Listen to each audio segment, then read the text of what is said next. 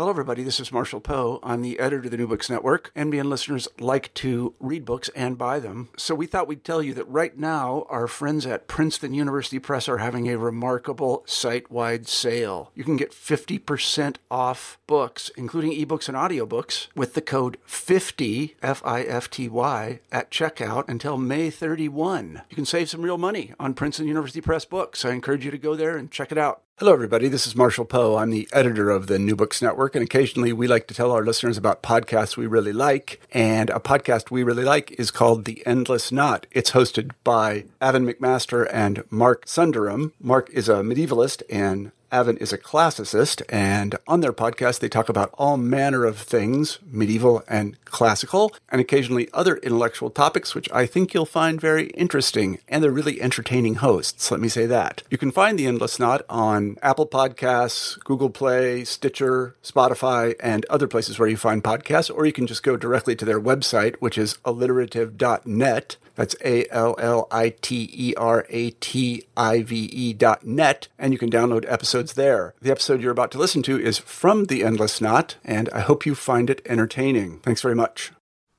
Welcome to the Endless Knot Podcast, where the more we know, the more we want to find out, tracing serendipitous connections through our lives and across disciplines.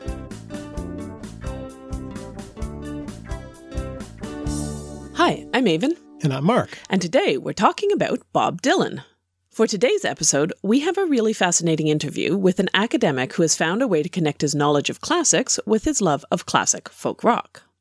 Richard Thomas is the George Martin Lane Professor of the Classics at Harvard University, where he studies and teaches Latin poetry and classical reception.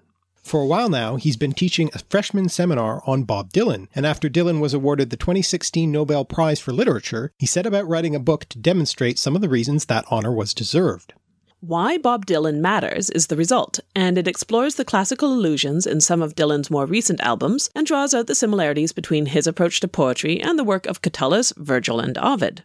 This book is a fascinating read for a Dylan fan, but it's also an engaging introduction to his work for people who may be more familiar with ancient literature than modern folk rock, with careful readings of Dylan's lyrics, explorations of his writing process, and a passionate defense of the relevance, subtlety, emotional power, and lasting significance of the songwriter's work. The book, published by HarperCollins, has just gone on sale on November 21st and is available everywhere. Professor Thomas will be doing some readings in early December. December 4th, he will be in Boston at Newtonville Books at 7 p.m. On December 6th, he'll be in Tulsa, Oklahoma at the Oklahoma Center for the Humanities, also at 7 p.m. Details about these events are in the show notes if you'd like to hear more. Now, we were so excited to talk to Richard Thomas that we kind of forgot about introductions and just plunged right into our discussion. So please forgive the abrupt opening, and we hope you enjoy our discussion as much as we did.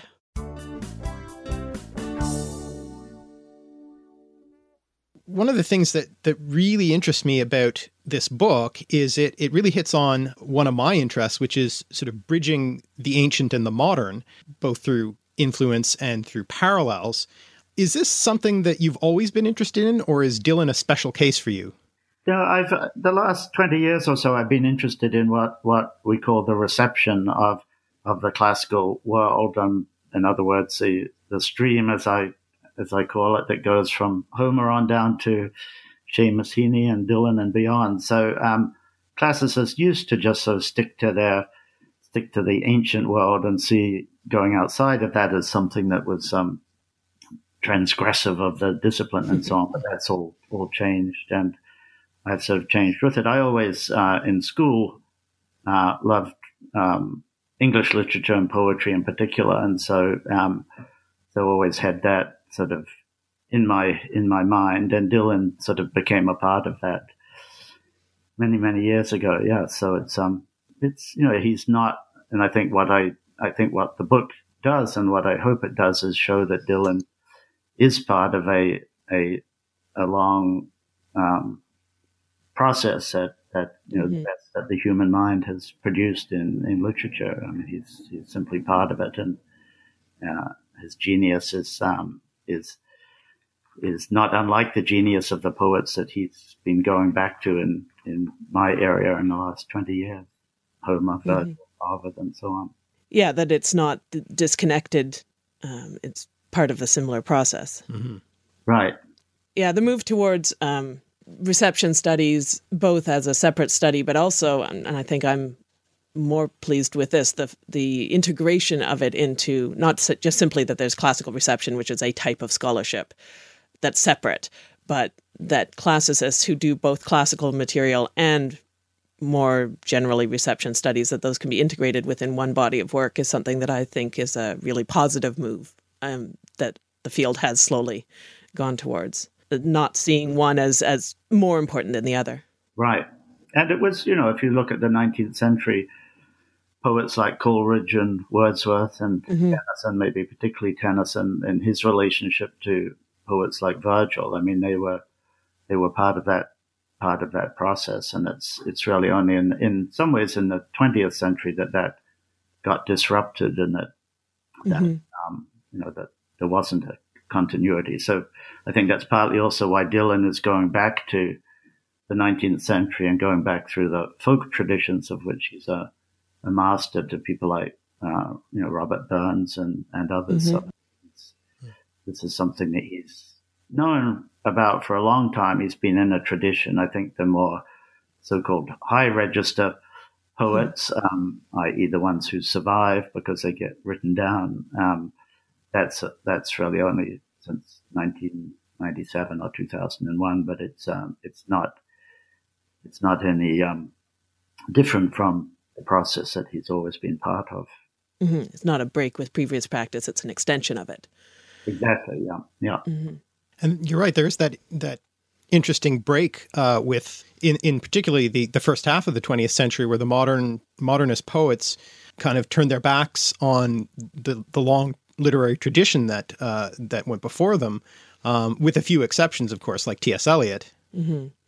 Right, yeah. right, and and and Pound to some extent, but Pound, of course, you know, despised some of the classics or, or claimed to, and was was mm-hmm. looking into other corners for his influences. And um, but yeah, no, exactly. I think it is uh, the moderns, and I think it's things like the First World War. And I mean, if mm-hmm. look at Wilfred Owen, you know, who is a classicist, Arms and the Boy is, is a is a version of Arms and the Man, the mm-hmm. Aeneid, but exposing what you know what epic poetry is about. It's about the glorification of the killing of young men like himself who died in the trenches. And I mean, had had had he survived, he, I think we would have seen him as a as a modern who would have been doing interesting things with his tradition in the same way that that uh, Eliot did. Yeah, to a, some extent, that break was caused by the literal killing off of a generation, of, generation, of, yeah. of poets who were steeped in that tradition, but would have had a different take on it after the war. And yeah, we have a few examples of that, but too many of them were lost. Yeah. Eliot didn't notoriously didn't sort of fight, but um, as mm-hmm the, one of the things that really struck me about, um, as you sort of talked about the, the history in the last 10, 15 years of what you call Dylanology, I know you're not the only one who calls it that, um, is that many of the insights into sort of Dylan's use of, of written texts, of more modern and classical texts that you describe, come about pretty serendipitously. Um, moments of really unexpected connections between a text that somebody happens to be reading and, and the po- the I'm going to call them poems over and over again, the songs that they're listening to. Um, one of the things that struck me about that is that I think it demonstrates the value of not being too specialized in one's own interests, scholarship, but also just interests, not restricting yourself too much to, oh, I read Latin poetry, or oh, I like folk music, or rock, or whatever. Um, that it that these insights have come through people who have wide and maybe seemingly disparate interests. Yeah, no, I think that's I think that's true, and the the, the very conscious engagement with the classical text. There is this uh, curious instance uh, back in uh, in the song "Changing of the Guards" in the late seventies, but um, mm-hmm. where he seems to, in a draft, to have been reading Virgil's fourth eclogue, the so-called messianic mm-hmm. eclogue. But mm-hmm. it really starts in 2001, and when, as I as I write about in the book, when I when I heard the verses from Lonesome Day Blues that that take one right back to the sixth book of the Aeneid, it was because mm-hmm. I had the Aeneid hardwired that that I, I heard that. And then a notorious example of the New Zealand um, uh, teacher, I think he's British, but Cliff Fell, who was um, who was preparing for a class and was reading Ovid, having in 2006 having hardwired modern times, and as he put it, suddenly the the page started singing to him. So, and then the process since that, I mean, um, has been there's been sort of more googling than than having the songs activate the memory of of texts right. that one had um, you know gotten control of in in other ways through writing about them or teaching. So now I think a more intentional process now. I think looking, so. Yeah. yeah. I mean, and but useful, you know, useful to have these works. Particularly um, Scott Warmuth is the one who's sort of recovered the all of these fragments, or many of them. Um, also, Robert Polito, who is a, who's a humanist himself. Mm-hmm. But uh, what my book, I think, does is is show or suggest what Dylan is is actually doing by taking on these texts. So, mm-hmm. trying to interpret their presence in the songs. Yeah, to some extent, it parallels the process of uh, sort of source scholarship in the 19th and 20th centuries, where first people find the connections and before the 19th century but uh, in the classical poetry i'm thinking of you know making the lists the lists and lists and lists of allusions and then the later 20 the second half of the 20th century you know developing a theory of intertextuality and developing uh, work on what's going on on yeah, understanding no, them and explaining them rather than just finding them. Right that's a terrific terrific uh, observation. And, and yeah, I mean, mm-hmm. my early work on intertextuality was sort of dubbed source criticism because that's what people, people were familiar. Yeah. yeah. And so you would commentaries that said CF, Homer, Odyssey, yeah. put 10 line, whatever, but didn't say why you should CF it. And so um, that's. Yeah. What, ele- what at all that added to one's understanding of the text to know that it came from Homer. Right. There was a reference to Homer yeah and and i was thinking about that process. Yeah the i mean how one goes about you know doing this kind of work with specifically with a modern writer like dylan where there isn't that whole body of scholarship to already existing to su- sort of support that those that sort of work um, and someone you, with such a large text. Large it's not text, like dylan yeah. is a small amount of uh, a small work, body of work to get handle on and you mentioned in the, in the book that the importance of serendipity, just you know finding these things by accident. Now intentionally looking for them uh, is uh, a, it seems to me a daunting uh, process. Yeah, it is. I mean, but of course, with search engines now, you can you can sort of find stuff out there, and that's mm-hmm. and that's what's been happening. And I'm not sure. I think Dylan I think he wasn't, the Dylan wasn't particularly pleased that all of this sort of Googling happened, particularly when it was then contextualized with, with a sort of, um, wrong theories about plagiarism and so on. You know, right. all poetry is, is plagiarism. Nothing is really original. It's how you reshape through your mind and your technical skill, um, what's part of your tradition. And, and Dylan is, is like no, you know, just like any other poet mm-hmm. in that sense. But you know, when the when the Wall, you know, the Wall Street Journal gets hold of a of, of a an observation about plagiarism, that's simply how it will present it. And um, mm-hmm.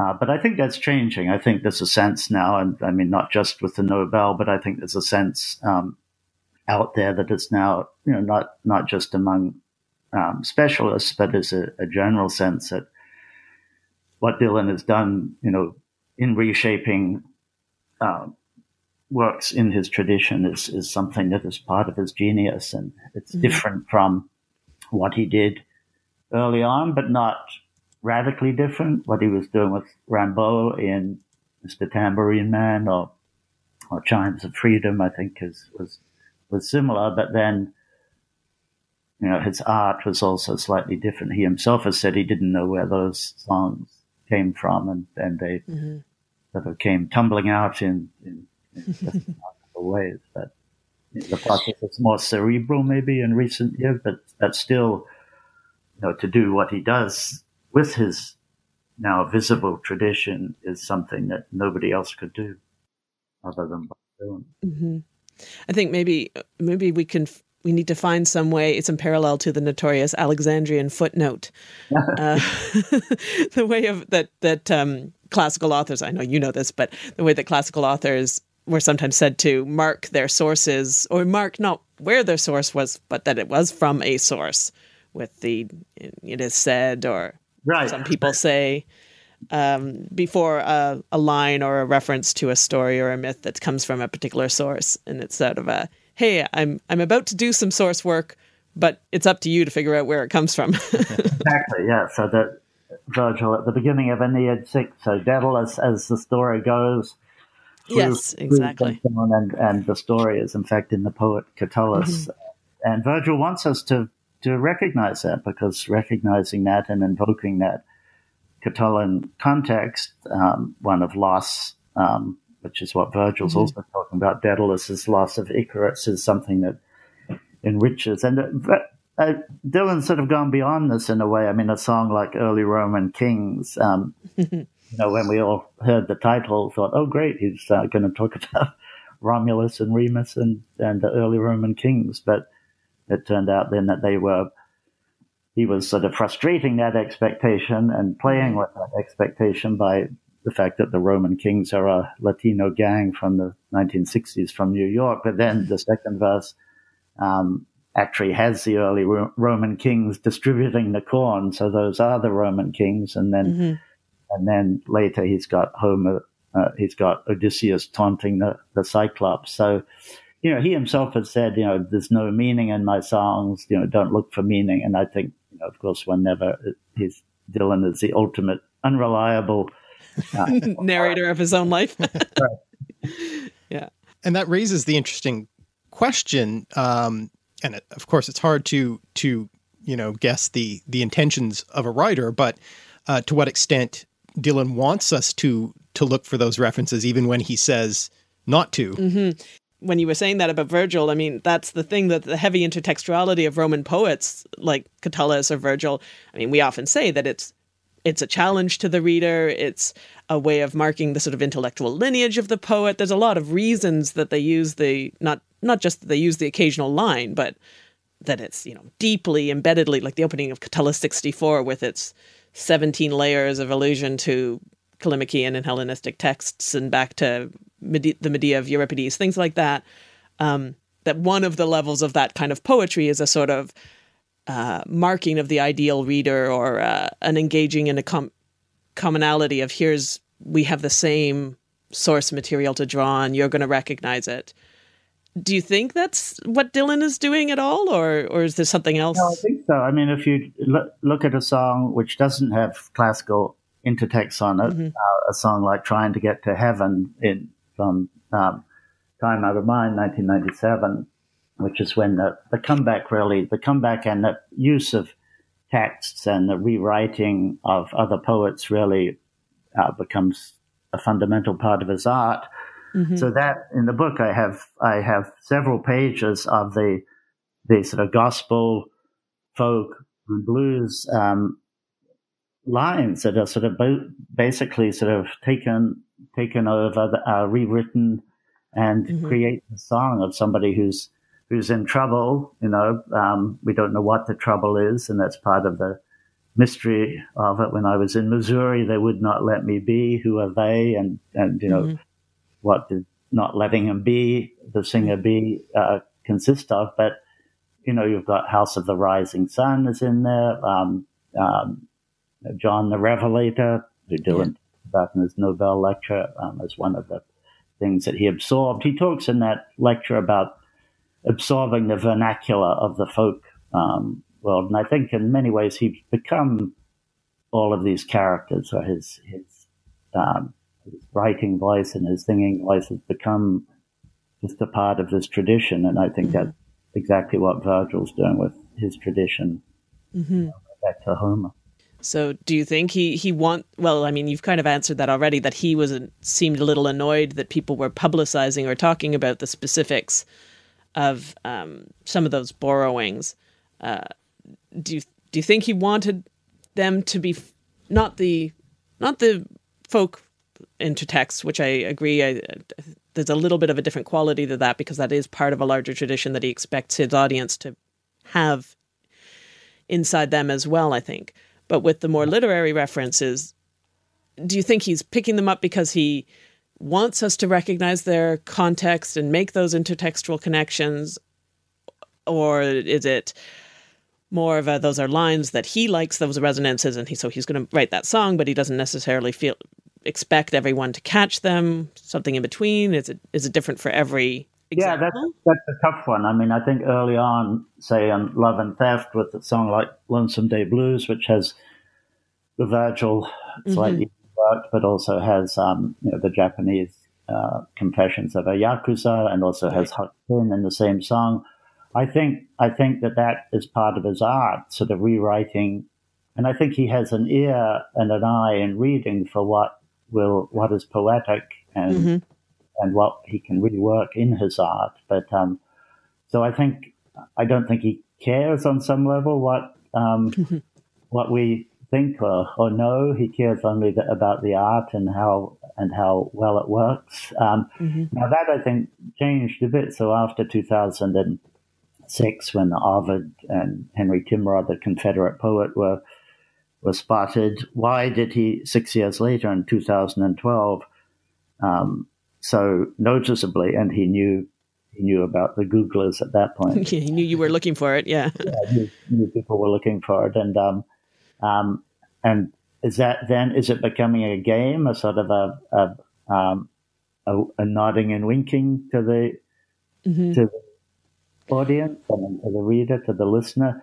Um, maybe partly, but the songs, you know, Tempest, the songs of Tempest are, in my view, the, among the very greatest songs that he's ever written. I mean, I just, um, mm-hmm. so there may be some playfulness, but that playfulness is also part of um, the classical tradition. Virgil has acrostics, you know, yeah. he has yeah.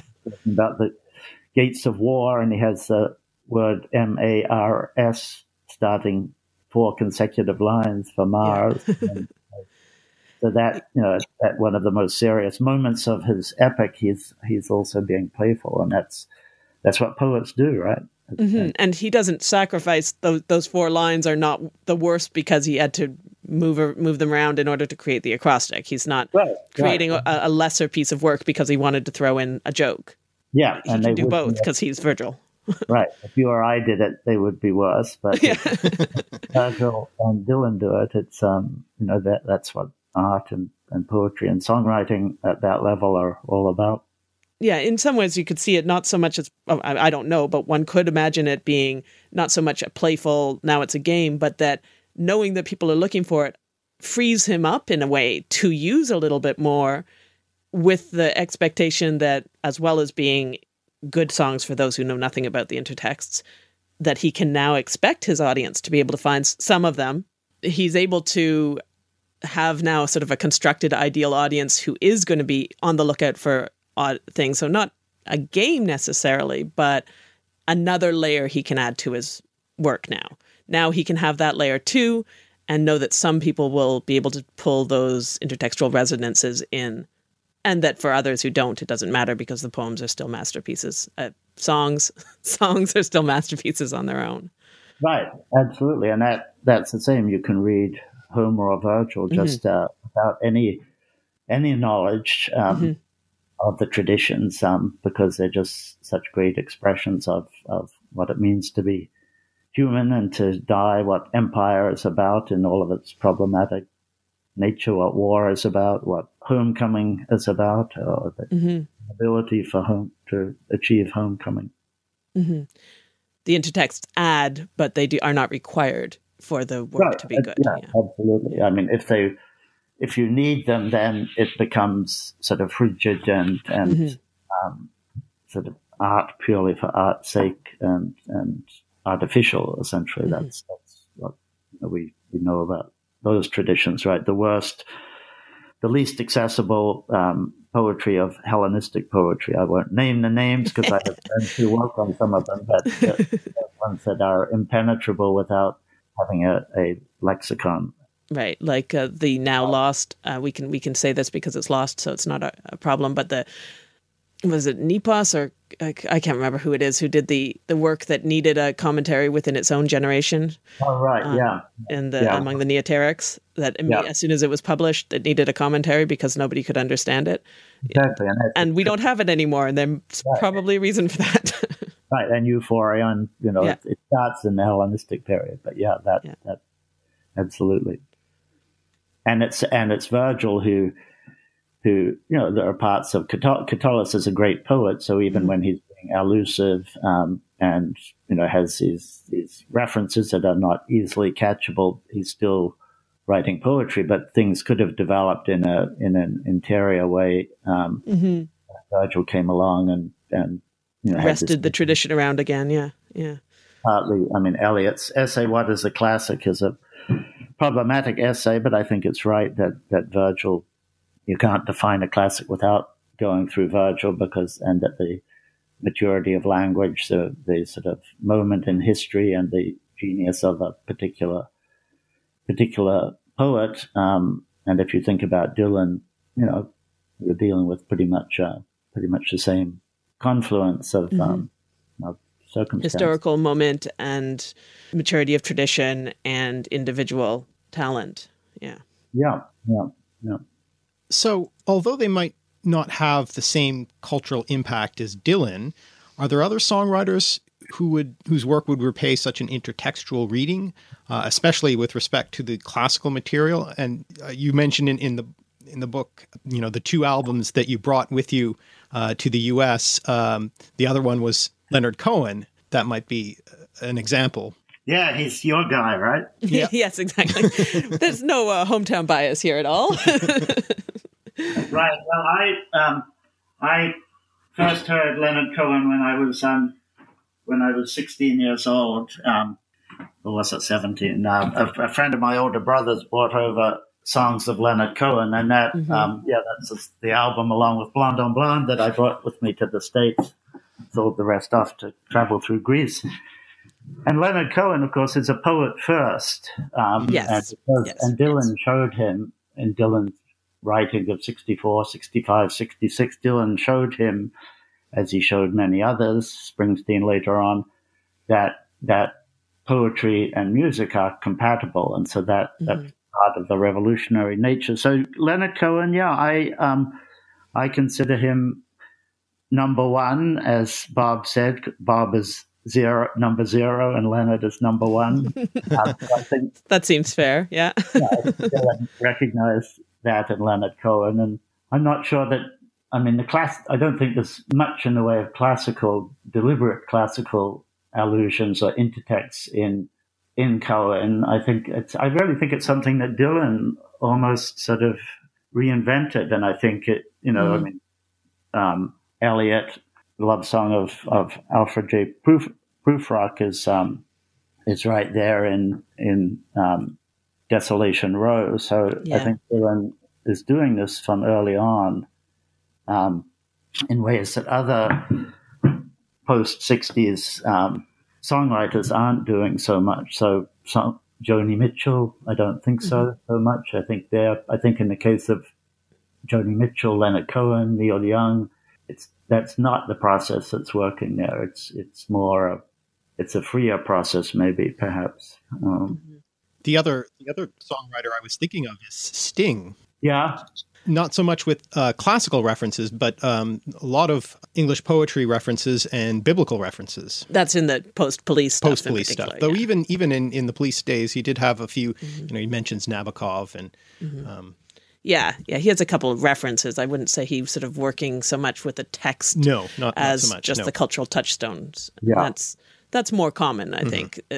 Just you know alluding to a name or a person. Yeah. But he does have lines from from Shakespeare in his his later his mm-hmm. solo work. Yeah. yeah, and I'm less familiar with that, so I would. But uh, but that sounds interesting, and and Leonard Cohen too with the with the Bible. I mean, obviously, yeah. Hallelujah mm-hmm. is is yeah. this example, but there are other other instances too. I mean. Um, yeah, I, I mean, I, I know some of Cohen's works better than others, but I have never sat down with it and tried to do. I mean, one of the things that your book has made me now want to do is and I, I thank you for this because this is a good thing to want to do is to listen to some of my favorite works with a different ear.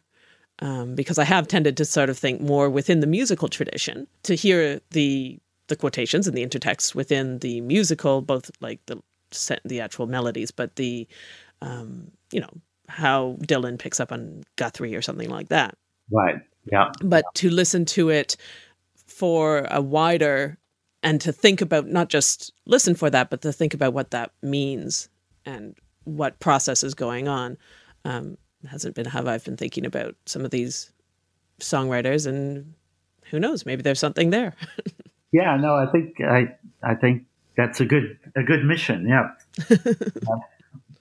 and it's you know I mean dealing with um, uh, Columbus Stockade, the Guthrie. It's not just Guthrie, but the song that he probably mm-hmm. got from listening to Guthrie, that then became this song that he never recorded. Um, California brown eyed girl about this girl who Avril, who um, was a dancer in New York that he was sort of living with in uh, in the very oh, early yeah right yeah period. And but that song Columbus Stockade is a you know a guy in prison who's feeling betrayed by a woman who's you know leave me darling I don't mind and mm-hmm. Avril had headed off to California so that so if you hear you know he didn't publish it he sang it to her over the phone apparently but um, but uh, you know, if you hear Columbus Stockade, um, it's it's meaning the imprisoned sort of lover who's been abandoned. Um, Dylan just from the very beginning had this ability to to create characters in his song who were who connected to the art that was uh, that he was sort of hardwiring in, in those years. Mm-hmm. Hey, it's Kaley Cuoco for Priceline. Ready to go to your happy place for a happy price? Well, why didn't you say so? Just download the Priceline app right now and save up to 60% on hotels. So, whether it's Cousin Kevin's Kazoo concert in Kansas City, go Kevin, or Becky's Bachelorette Bash in Bermuda, you never have to miss a trip ever again. So, download the Priceline app today. Your savings are waiting. Go to your happy place for a happy price. Go to your happy price, Priceline pivoting a little bit, but I think in some ways this is the same, uh, another parallel kind of question. Um, you know, I'm, as I'm reading, I'm, I was thinking about the difference between working with ancient texts and working with Dylan, and one of them is that when we study ancient poets, we we often have very little or no biographical information. We very rarely have any access to multiple versions or to their writing process. You know, they they aren't in a vacuum. There's a historical context, but in terms of their personal um, creative context, you know, often we have worse than no information about their biography. Right. Um, when you're working on Dylan, about whom there's such a wealth of information, but as you already alluded to, kind of presents such a shifting and contradictory story of his own life and his own writing mm-hmm. process. You know, saying, "Oh, I wrote Blowing in the Wind in in ten minutes," Um, and you rightly sort of point out in the book that maybe, or maybe that was a little bit of an oversimplification. right. How does it sort of compare when you're studying these poets about whom we really come down to having just the finished product and have to recreate the process compared to, to Dylan, where we have information about the process, but we kind of can't trust it? Right, and I think it really becomes the same thing. So that the lives, mm-hmm. the ancient lives, as you know, of Virgil and Horace and so on, are, are, people are very skeptical about many of the details. Some people mm-hmm. skeptical about all of them. I'm less so. I think there are truths. Um, there, Virgil, how Virgil composed, you know, wrote a bunch of lines in the morning, then deleted, excised, sort of licked into shape. It's a term. Mm-hmm. That's where the term licked into shape comes from, of a, a bear licking its young into shape. Um, uh, so that's useful if it's true. Um, um, and but does it, you know, that we really don't know anything about Virgil doesn't matter because it, it's it's the art of Virgil that his life, his circumstances, his genius created that we that is the focus we care about. And um, mm-hmm. I say it's the same thing about Dylan, uh, what do we really know about Dylan? You know, his his mother reportedly said, you know, people don't know Bob. He's a he's a really kind, gentle man. Everybody should have a son like Bobby. One of the Nobel awarders said he seemed like a very kind man. So what does um, you know when Dylan on stage is singing "Positively Fourth Street"? You got a lot of nerve to say you are my friend. Uh, mm-hmm. um, I wish that for just one time you could stand inside my shoes, and just for that one moment I could be you. Yes, I wish that for just one time you could stand inside my shoes. You'd know what a drag it is to see you. Does that sound like a nice man? Um, but that's a song. So in mm-hmm. a way, I think not having biographical information is is liberating. Not you know the his school record disappeared from the school fairly early on, so obviously he, he with the help of somebody or other made it disappear. And you know, one detail I, I dug up about his belonging to the Latin club and what they were doing on a specific day I did love that. I I really did. Whatever the value of it in the you know larger sense necessarily. Yeah. I mean, it does connect us very intimately. It feels like to a right. sort of moment in his life, and that is pretty amazing. Yeah, and we don't know much. You know, the people around him don't talk much. I mean, the people who mm. are closest to him say say next to nothing. You know, people like Sara Dylan or um, mm. Neuwirth, um, you know, who with whom he shared stuff, but I think he probably didn't share. Um, he's never shared the, you know, the inner Dylan, the artist, mm-hmm.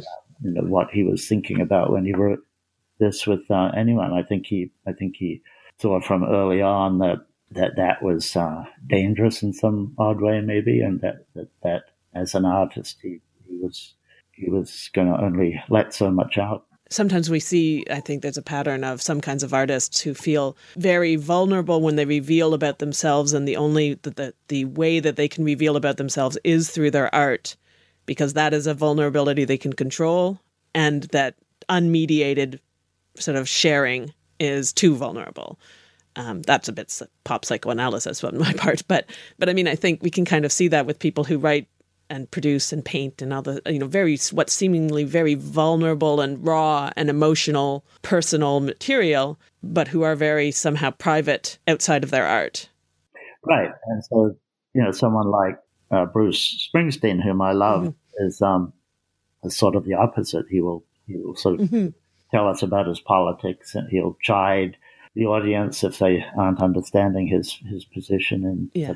um, empty sky and something like that yeah, I wonder. Um, wonder what Dylan thinks of uh, the layers of Catullus 16 if he knows it. Though I imagine that one wasn't taught in his class at the time.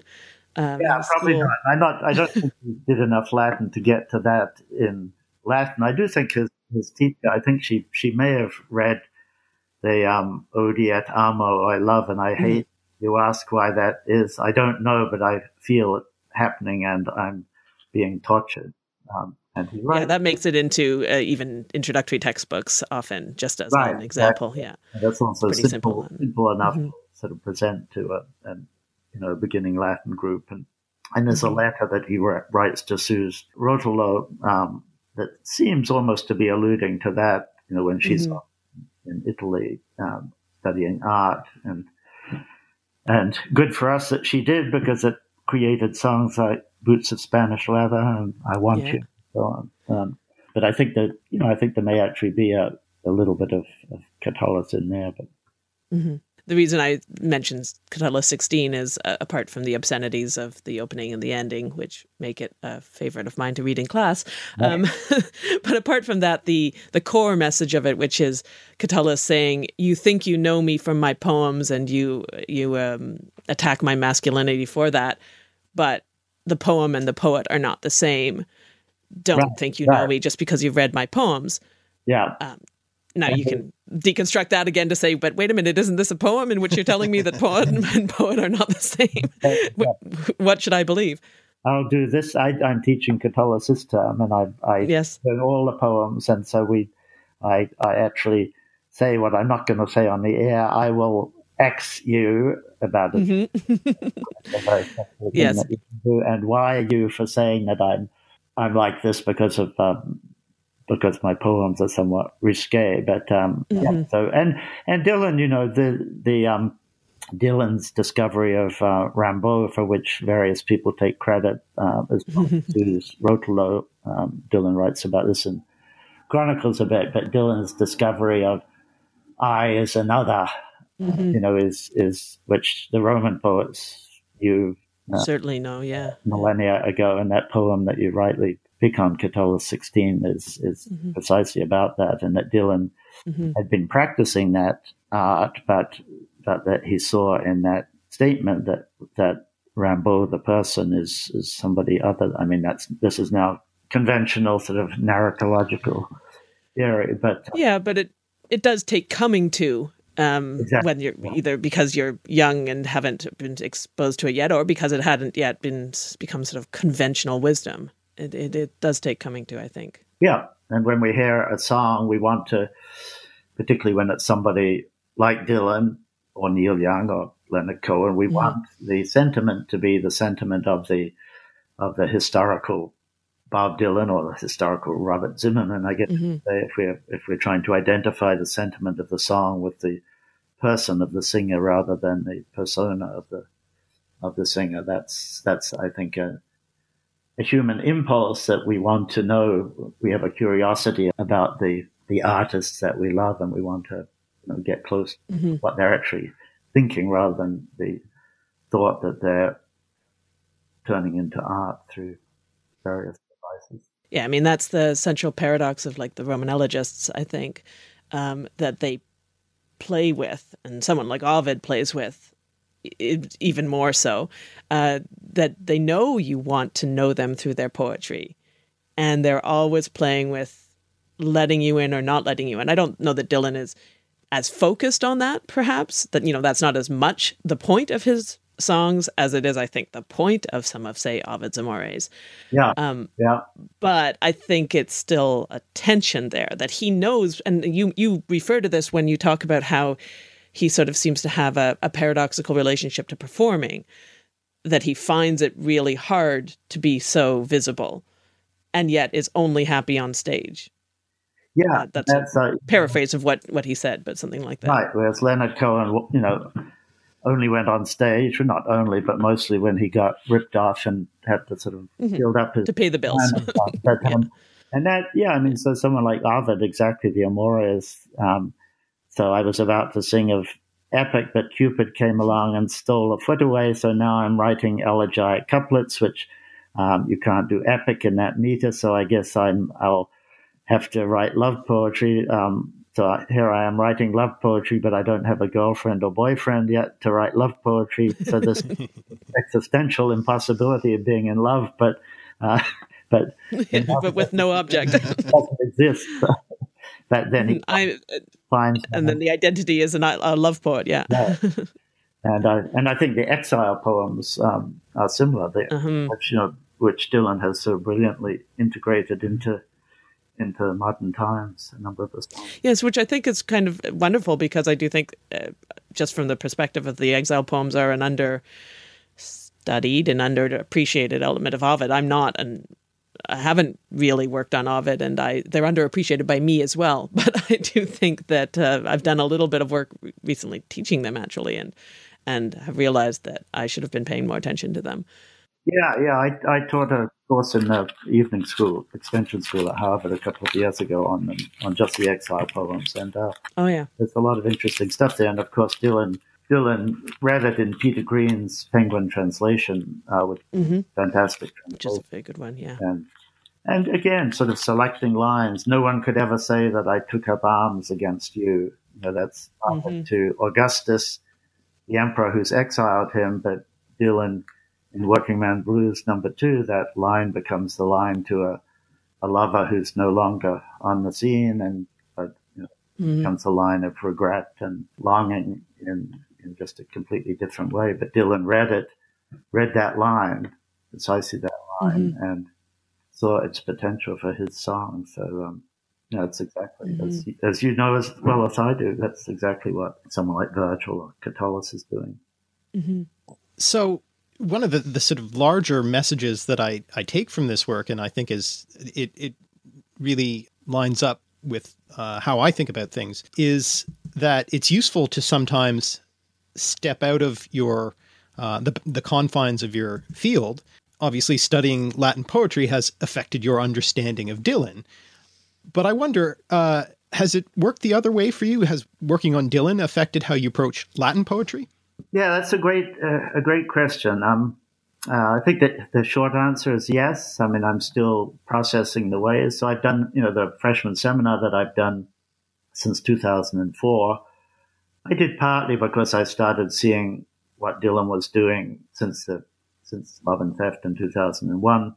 I guess I, I guess in a way, I it's contributed to the sort of the dropping of boundaries, um, chronological and and even even sort of generic boundaries that I see. Mm-hmm. It's allowed me to see that somebody like Virgil, who we're told, you know, would walk into the a theater and people would get up and applaud, or that the crowd he had to duck into somebody's house when the crowd noticed him. That you know that that Virgil was, you know, a rock star essentially of his day, so that he Virgil was pop. Um, he was um, pop who became a classic because of the quality of his pop, whereas most of the pop music of the 60s is um, a lot of it, too much of it is still embedded in my in my head, but, um, but it, uh, it didn't last as Dylan's did. So it's, yeah, it's helped me to see, to try and reach a synchronic mm. understanding of, of what it would have been like to get up some morning in the year 37 or 35 BCE and, and read Virgil's Eclogues and realize that the world of Roman literature was utterly transformed, um, you know, never to be the same again. I mean, Virgil was taught, we're told, was taught in his own lifetime. So what poets are taught in their own lifetime? Bob Dylan, my mm-hmm. seminar, obviously, but um, people who are writing within their own lifetime and while they're still producing as well, right. I think. Because sometimes, you know, once the body of work is produced, the writer might discourteously hang around for a while. But people feel like they're they're gone, but he's still producing things that are still worth yeah. studying. And it's also there's another detail, you know, that helps me read the ancients through Dylan. I mean that that we're told that Virgil nobody could read Virgil like Virgil, that the effect of Virgil reading Ah, and, um, right. you know, you listen to my friend David Ferry, the poet who's just translated the Aeneid, a wonderful uh, version of that, hearing him read it, he knows what he meant with the poetry uh, of it. So, and mm-hmm. Dylan is the same. I don't, there's not a single song, not one that I prefer, including Hendrix's All Along the Watchtower, which I love. But Dylan then took mm-hmm. on mm-hmm. that arrangement and, and never sang the pre Hendrix's version. um, but I'd even include that in saying that, you know, it's the person of Dylan, the appearance, the voice, the look, the mystique, the, you know, the, mm-hmm. the image that you have created of him in your head that, that is part of the performance and the, the lyrics. So, you know, that, as in many other ways, a poet like Virgil, the supreme poet of his day, and a songwriter like Dylan, poet like Dylan, I'm comfortable calling him that, um, um, mm-hmm. are really the same. So that, um, and when Dylan is gone, you know, we'll have, that's why the archive mm-hmm. at Tulsa is so important and the, and the careful preservation of the record of Bob Dylan that will allow you know, whatever future he has. I mean, I think he'll be around in 200 years. I'm not sure in what ways he'll be around in 200 years, mm-hmm. but um, he'll be away, at least around in the way that, that Wordsworth and Blake and Coleridge are, are around, who are, are read still by the mm-hmm. young, not just by English professors, right? Yeah, I think so. I, I, one predicting the future and and mm-hmm. and the future of aesthetic taste is a bit difficult, but I think it, it he has as he's certainly as likely to be around as anybody producing in the 20th century let's put it yeah, that way. yeah, yeah. assuming there is any memory of the 20th century on the world we haven't all been wiped off of it. Right um, yes the monument more lasting than bronze exactly. I think he participates in. It's, funny that dylan hasn't um, engaged horace to with horace but, mm. um, i think he maybe the next album. I'm hoping there will be a will be another one, but that would be fun. Yeah. There'll be a, a, a, carpe diem moment or two at least, right, yeah. or maybe that's too obvious. Maybe it'll have to be something a yeah, little less uh, less obvious.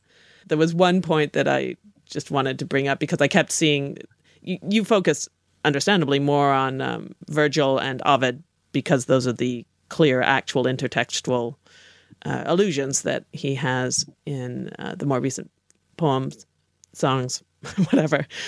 But one thing, because Catullus is for me my favorite as well. You mentioned that you like him. I am very fond of Catullus. Uh, it's not only um, Catullus 16 in that poetic persona issue, but um, I was struck by when you talked about Catullus 11, the goodbye poem to Lesbia, that's quite famous. Um, and you, you tied it to a couple of his songs more in mood than in specific allusions or, or sort of in the way he can manipulate and, and evoke feelings of sadness and, and goodbyes and things.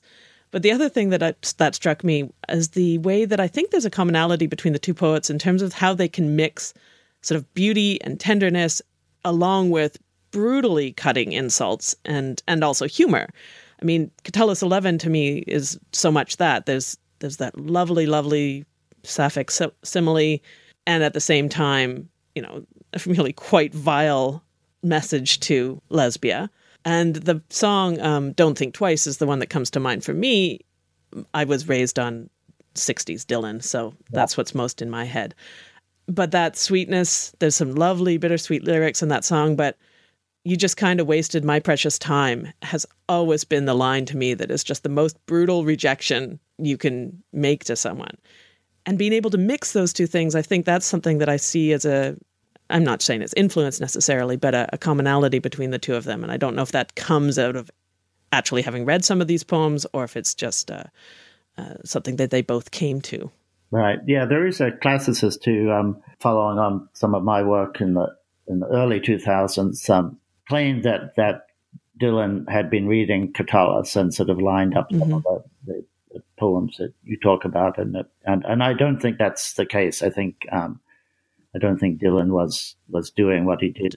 I don't right. think Dylan was doing in the '60s with classical texts. I think it was an accident of two youthful geniuses. So Catullus was in his 20s and uh, mm-hmm. didn't get much past his 20s ever. Um, and you know, I think did have an affair which didn't work out well, but his art is what is what sort of kicked in with whatever mm-hmm. situation. And yeah, and I think that the ability, yeah, Catullus 11 is a, a good instance, and ending with, you know, let her, yeah, let her make love with her 300 adulterers um, um, and not look mm-hmm. back for my love, which, and then even in the Sapphic simile, for my love, which through her fault has not been like the flower on the edge of the meadow, has been not crushed by the plow, but has been nicked, touched by the plow. Mm-hmm. So the the flower is still alive, but it's dying. And so Catullus still has feelings, but they're dying and they will die. So even at that, with that sort of brutal moment, now is that true? And you just kind of wasted my precious time?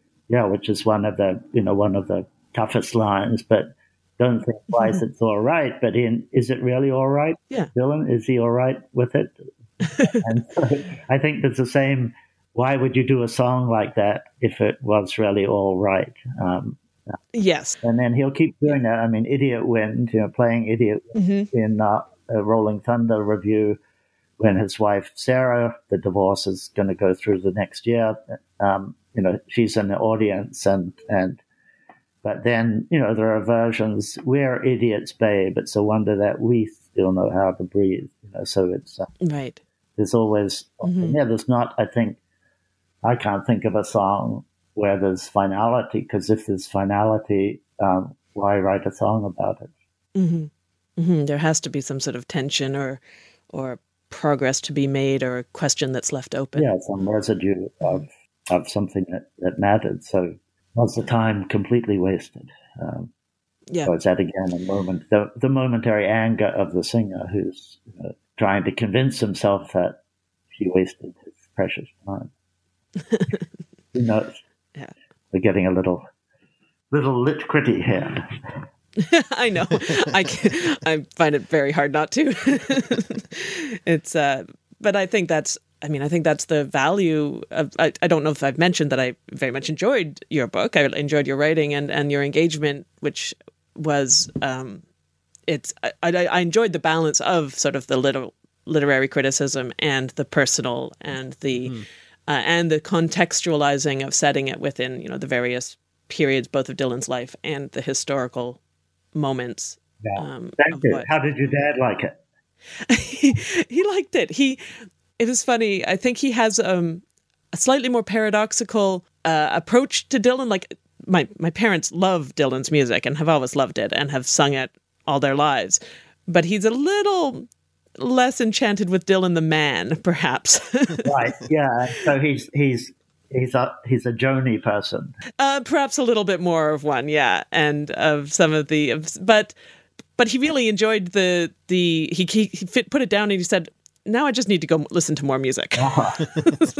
and I think I hope what it will do is bring people, help bring people to the later music. You know, I mean, there are a lot of people yes. out there who think either think, well, until the Nobel may have even thought that Bob Dylan wasn't with us anymore, but didn't realize he was doing a hundred shows a year and and, mm-hmm. and producing these these um, these colossally brilliant albums mm-hmm. the last of the last twenty years. Well, I think it did that for both me and my dad because um, I certainly I just went out and bought the last three on iTunes oh, okay. before, you know, over the last week because I didn't know them well. I had heard some of them. Um, Thunder, uh, Thunder, Rolling Thunder, is it? Uh, that one and um, Duquesne. Yeah, I can't remember titles. Why doesn't he just number them all like that? Poets, I could do that. Those are both the opening songs of um, yeah. Times and Tempest, too. So.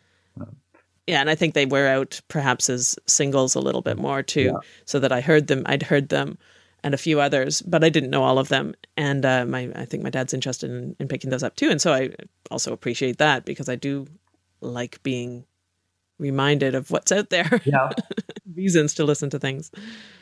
Maybe to wrap up, then um, I'll ask you the question one should never ask a scholar. Um, so, what is the next book? or has, you know, you wrote this book um, obviously in part in reaction to the Nobel win or as a consequence of that moment. Has it made you think about continuing working on Dylan? Have you any interest in continuing this process with someone else?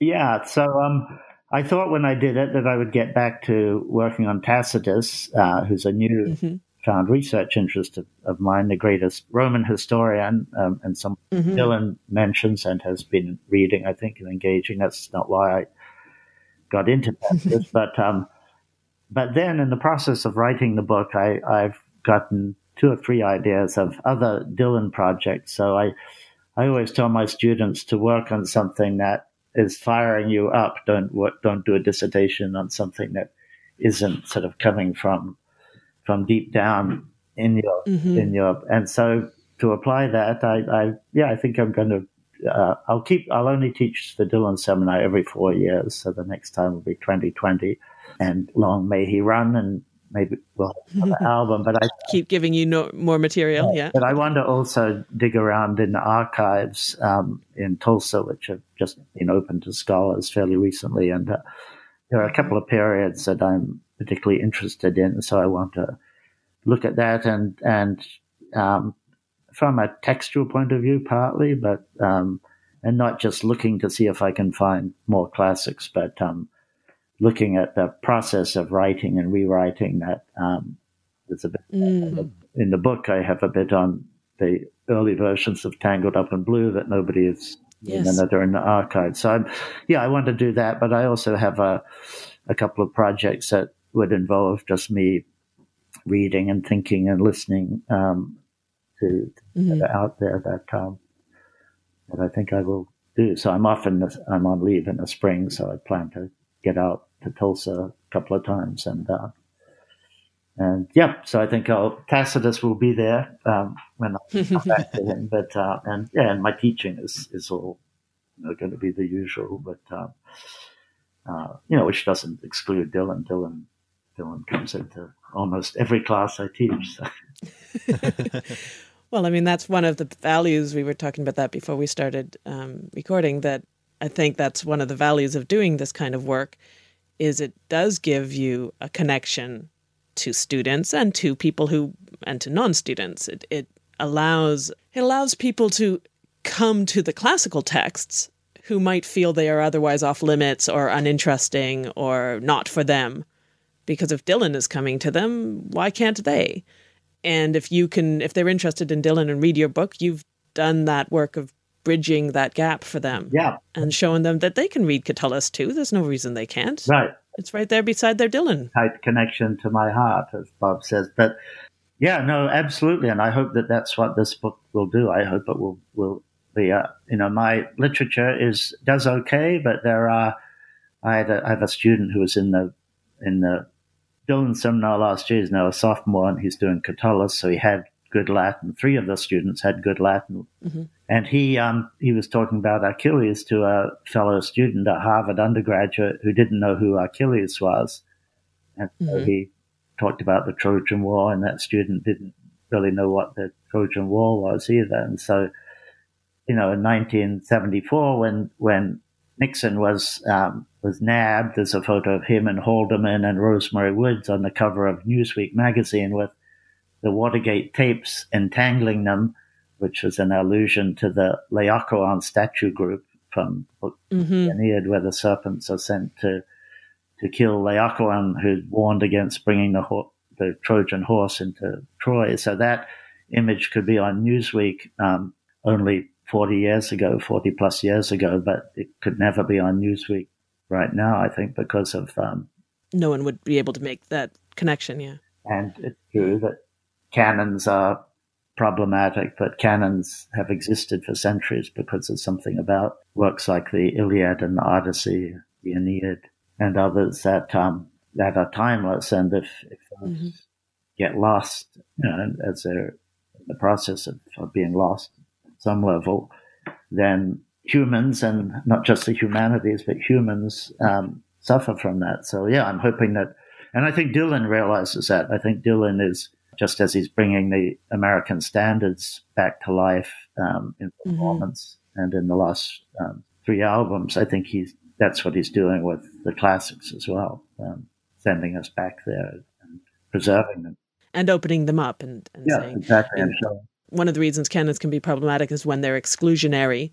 And so to say these classical texts are not only for a little elite and they are open to you is part of what makes those canonical texts important again. Yes. To say that they aren't a marker of elite um, the past. They are something that is meaningful to everyone. yeah, Or can be. and they were all pop in the sense of being popular with uh, with the people. I mean, the Athenian, Athenians sort of heard Homer constantly in the context of festivals and other contexts. So, um, and that's why I mean, what it's interesting that we're in an age of translation. Probably um, six or seven translation, poetic translations of the Aeneid since 2000, and Yeah. and now the first woman translator of the Odyssey, um, Emily Wilson, a fantastic translation. I'll put in a plug for that. But um, Yes, uh, we're waiting on that book arriving ourselves because I am very much looking forward to reading that. yeah, and, Very much. hmm and you know, Fagles' Odyssey is the one that Dylan read. Added, I think Dylan says he read the Odyssey way back, and I think he did. I mean, it's I think it's pretty big in American high school curricula, but hmm So, uh, so yeah, I mean, it's, it's, the stuff is alive and, uh, you know, we just have to you know, get the message out somehow. It, when we have people urging us to all do, send all of our students to STEM classes and, and hmm you wonder where, you know, where that all ends. But I think there's been some crack in that, in the notion that that is a, a universal, um, panacea that you can do that with Yes. without living an examined life, which involves should involve thinking about literature, listening to music, and so Mhm. on. hmm Well, I think that's a pretty good note to end on, really. the examined life. Well, it's great to chat, and um, thank you. Yes, and thank you very much for the book and for this conversation. It Yes. was really stimulating. It was. Okay, well, I much enjoyed it, and it's great to talk to another classicist about Bob Dylan. yes. For more information on this podcast, check out our website, www.alliterative.net, where you can find links to the videos, blog posts, sources, and credits, and all our contact info. And please check out our Patreon, where you can pledge to support this show and our video project. You can go directly to the videos at youtube.com slash alliterative. Our email is on the website, but the easiest way to get in touch with us is Twitter. I'm at Aven Sarah, A V E N S A R A H. And I'm at alliterative. To keep up with the podcast, subscribe on your favorite podcast app or to the feed on the website. And if you've enjoyed it, consider leaving us a review on Apple Podcasts or wherever you listen. It helps us a lot. We'll be back soon with more musings about the connections around us. Thanks for listening. Bye.